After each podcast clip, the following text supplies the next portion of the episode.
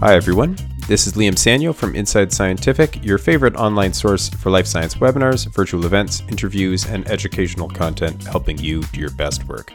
This episode of Expert Answers features Dr. Jeffrey Silva and Dr. Matthew Stokes, respectively principal scientist in proteomics and director of proteomics at Cell Signaling Technology, who recently joined us for a webinar on the role of mass spectrometry based proteomics on drug discovery, disease mechanisms, and biomarker identification.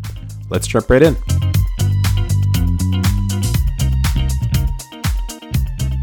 We'll kick things off with a nice question here. What is the advantage of using an antibody enrichment approach for biomarker discovery instead of an unbiased total proteome workflow? I'm happy to take this, um, and uh, please, Matt, add add to this if, if uh, you think I've missed anything.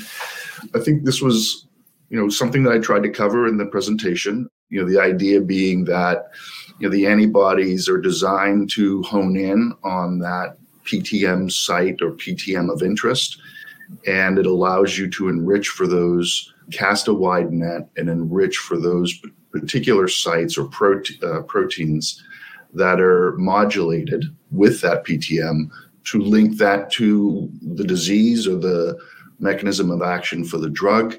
And I'll, I'll leave it at that. But uh, I, I, think, Matt, if, if you have anything else to add, go ahead.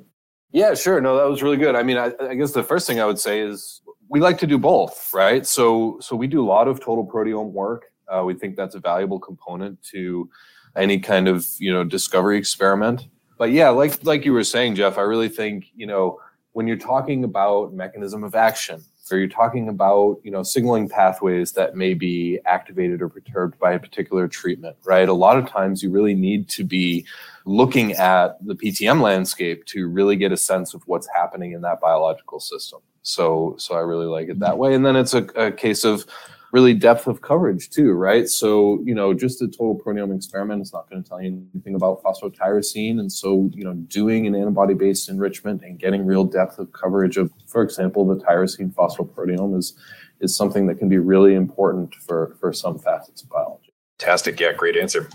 All right, next one here. What type of proteomic service offering would you recommend for someone interested in prioritizing a series of drug candidates for targeted protein degradation? Yeah, so TPD is is really hot right now. A lot of people working in the area of, of targeted protein degradation. We're really excited about it as well, and some of the opportunities that the technology is is bringing to the fore.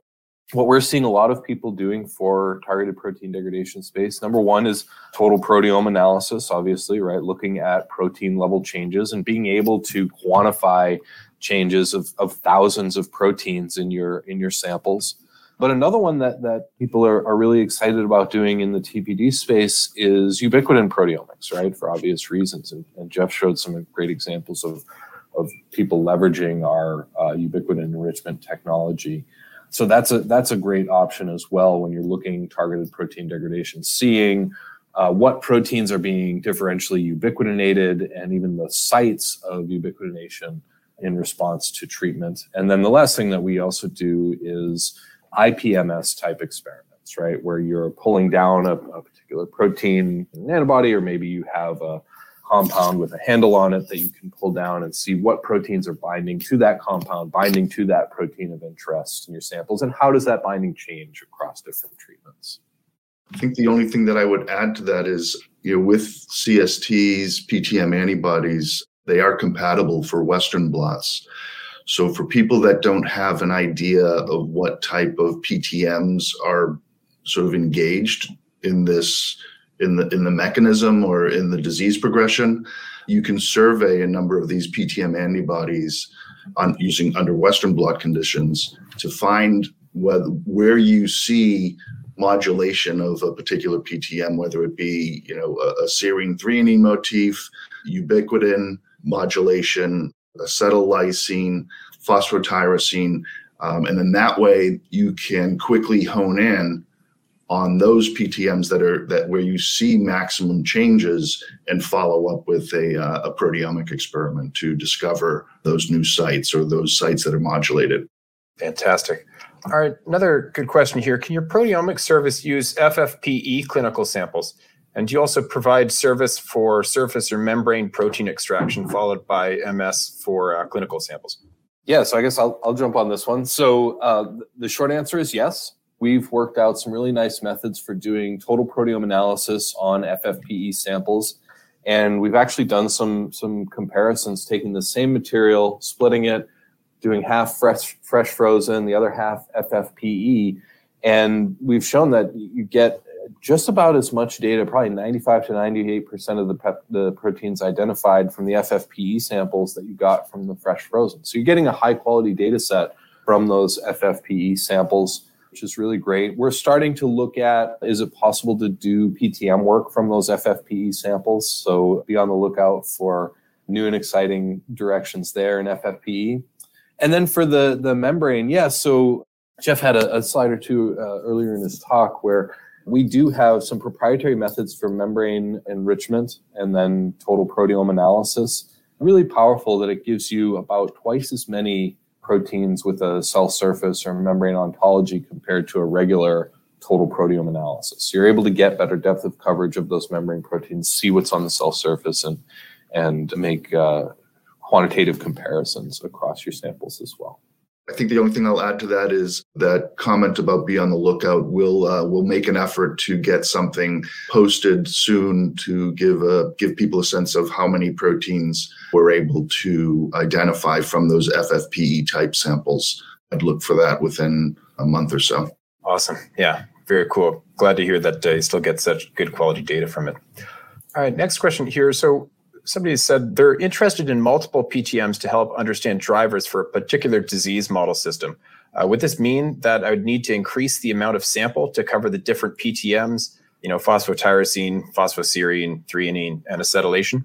I'll go ahead and start with this, but I think Matt will also have some some comments on here. But you know, depending on the, the PTMs of interest, we are able to perform sequential enrichments. So, which means that you do not necessarily have to grow or scale up more sample.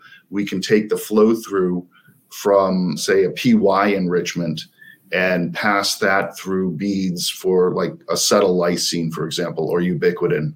So that allows you to, for samples that are primary cells or or cells that are difficult to work with, don't necessarily have to scale that up to uh, triple or, or double the amount uh, for a, a typical analysis. I'll let Matt go ahead and add his comments as well to that. Yeah, absolutely. So doing those sequential enrichments, that's something that we do all the time. The only kind of restriction that we put on that internally is we say you really want to be looking at different PTMs when you're doing those sequential enrichments. So, you know, doing you can set up a whole workflow: phosphotyrosine, acetylysine, ubiquitin, methylation of arginine, right? And do all of those sequentially on the same material. The only other thing that I'd, I'd add is on the sample requirements. So our new version of PTM scan, our new version of this method where we cut to peptides and enrich and then run mass spec, this PTM scan HS, we call it, we've actually designed that to allow for lower sample amounts. And in fact, most of those we've validated at one milligram of input protein rather than 10 or 15 or 20 that we were using in the, in the old days. So that's another big advantage is and, and, kind of opens up this analysis to a lot more sample types, being able to use less material for each enrichment. Yeah, great. All right. Does the PTM scan technology make it possible to increase the factor impact of a publication? I guess I could um, I could take a stab at this one.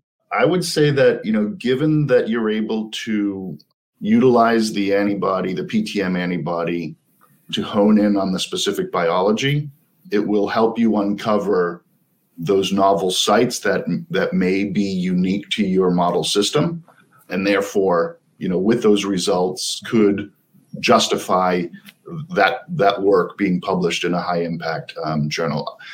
Without that enrichment, it would be more difficult to reveal that from a, a, an MS experiment, and so that's that's my need my immediate response. I'm sure there are other, uh, but Matt, Matt can add to that. I'm, yeah, I mean, I guess we can't we can't guarantee anything, right? But uh, but yeah, I mean, I think, like Jeff said, you know, the it's it's the ability to get those unique answers from doing these more specific enrichments that you might not get from just a regular total proteome or, or just an IMAC enrichment for phospho, and then also, you know, getting to I would say actionable data faster, right? So doing that, you know, you're, you're doing something that perturbs tyrosine signaling, being able to get a really in-depth look of what's going on, what changes are happening to thousands of, you know, tyrosine phosphorylated sites is really powerful and really will, I think, kick up the impact of, of you know, the, the research that you're doing uh, and help get you to answers faster. I'll add one more thing to that, um, and that this re- I, I, refer the, the person who asked the question to look at the at the article, um, the serine three, the the SU one one two seven four staurosporine article that I referenced in the talk. If you look in that publication, you'll see also um, a, a plot of the protein changes that happened in that drug treatment with the MKN45 cells. And what you'll see in that plot between control and treatment for both drugs is there are not many proteins that change. So if you were doing a protein centric method, you would not reveal much biology there uh, if, if you just looked in that direction. Yet, having done the other PTMs, we uncovered a number of proteins and modification sites that were regulated by those um, by those drug treatments. And so that's just sort of an example of if you're doing an experiment and there's a rich amount of, of data that is relevant to the biology, that will help you, um, you know, build up that story for that high impact paper. Yeah, great answer. All right, so what experimental strategy would you recommend to compare cell secretomes, especially in treatment conditions that result in differences in cell number? Uh, for example, comparing monoculture and co-culture. Yeah, sure. So, you know, we've done some secretome type experiments before, and I think you can get really interesting data from it. I think that what, what the question is kind of leading to or asking about is, you know, what's the proper way to try and normalize across samples when you're doing these kind of experiments? Uh, another great example of this is you may have treatments that make big changes to cell size, right? And so, you know, protein content. So normally we normalize and just have the same amount of total protein for each condition that would go into these experiments, right? And for 90% of the studies that we do, that is an appropriate way to normalize across samples. There are other ways to normalize across samples. So if you do a cell count before the samples are, are sent or before the samples are processed, we can normalize by cell count. And we can actually look at these things even after the data has been processed. You can apply different normalization strategies and look and see where is your data appropriately centered. We also include controls when we're doing these type of analyses. We came out with this this whole set of uh, control peptides. These are really cool. That uh, it's three peptides for each PTM, and you spike them in before you do your enrichment. And now, after you do the enrichment, when you run the mass spec, you can see the signal from those three peptides. They're heavy isotope labeled, so you can distinguish them from the endogenous peptides. And you can really get a, a nice measure for how consistent that enrichment was across all the samples. So that's another great tool for making sure that everything was nice and consistent across your samples, you've normalized in a proper way, and that you're getting, again, reliable, actionable data out of the study. Excellent. We were talking about sequential enrichment maybe a question or two ago, but does sequential enrichment have any disadvantages to it? I would say that um, from a quanti, if, if the question I think is sort of looking into whether or not there's a you're sacrificing the quantitation, and we can tell you that we've done many of these types of studies, and as long as you choose the right PTMs and they don't overlap, it will not have any detrimental effect on the, on the quantitation.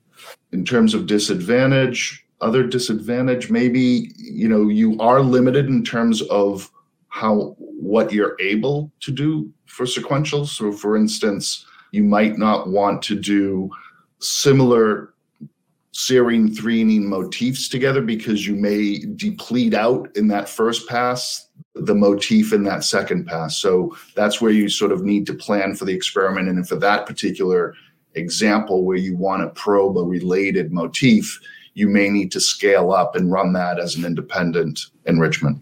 Yeah, I would I would agree with that. I think, you know, we always try and set up those sequential enrichments to look at different PTMs. I mean, there was an example, this is going way, way back now, but we did sequential enrichments with two serine threonine motif antibodies that had different motifs, right? One had, for example, an arginine at minus three and then phosphoserine threonine. The other one had proline at plus one.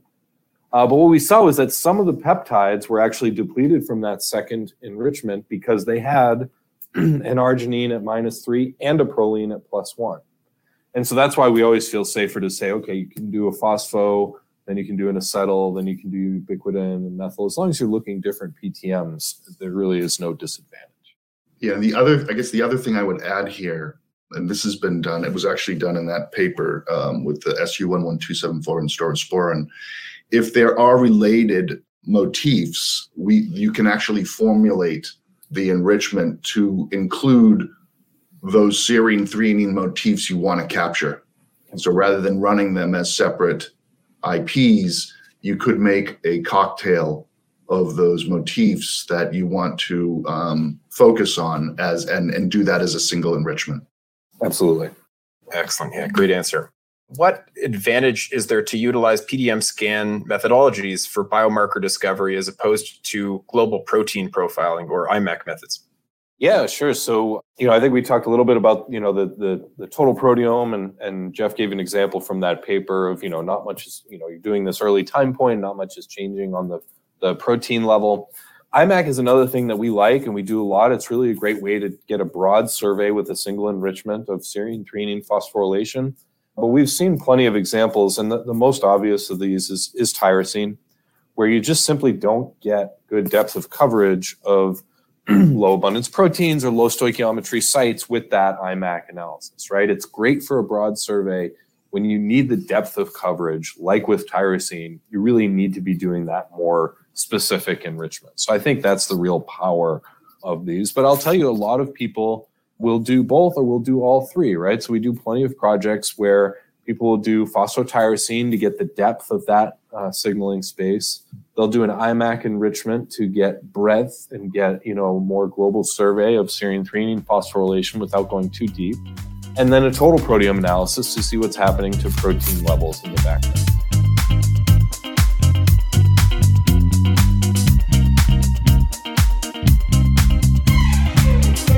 We hope you enjoyed this episode of Expert Answers and that you'll tune into future episodes where researchers just like you answer questions about their work and share science.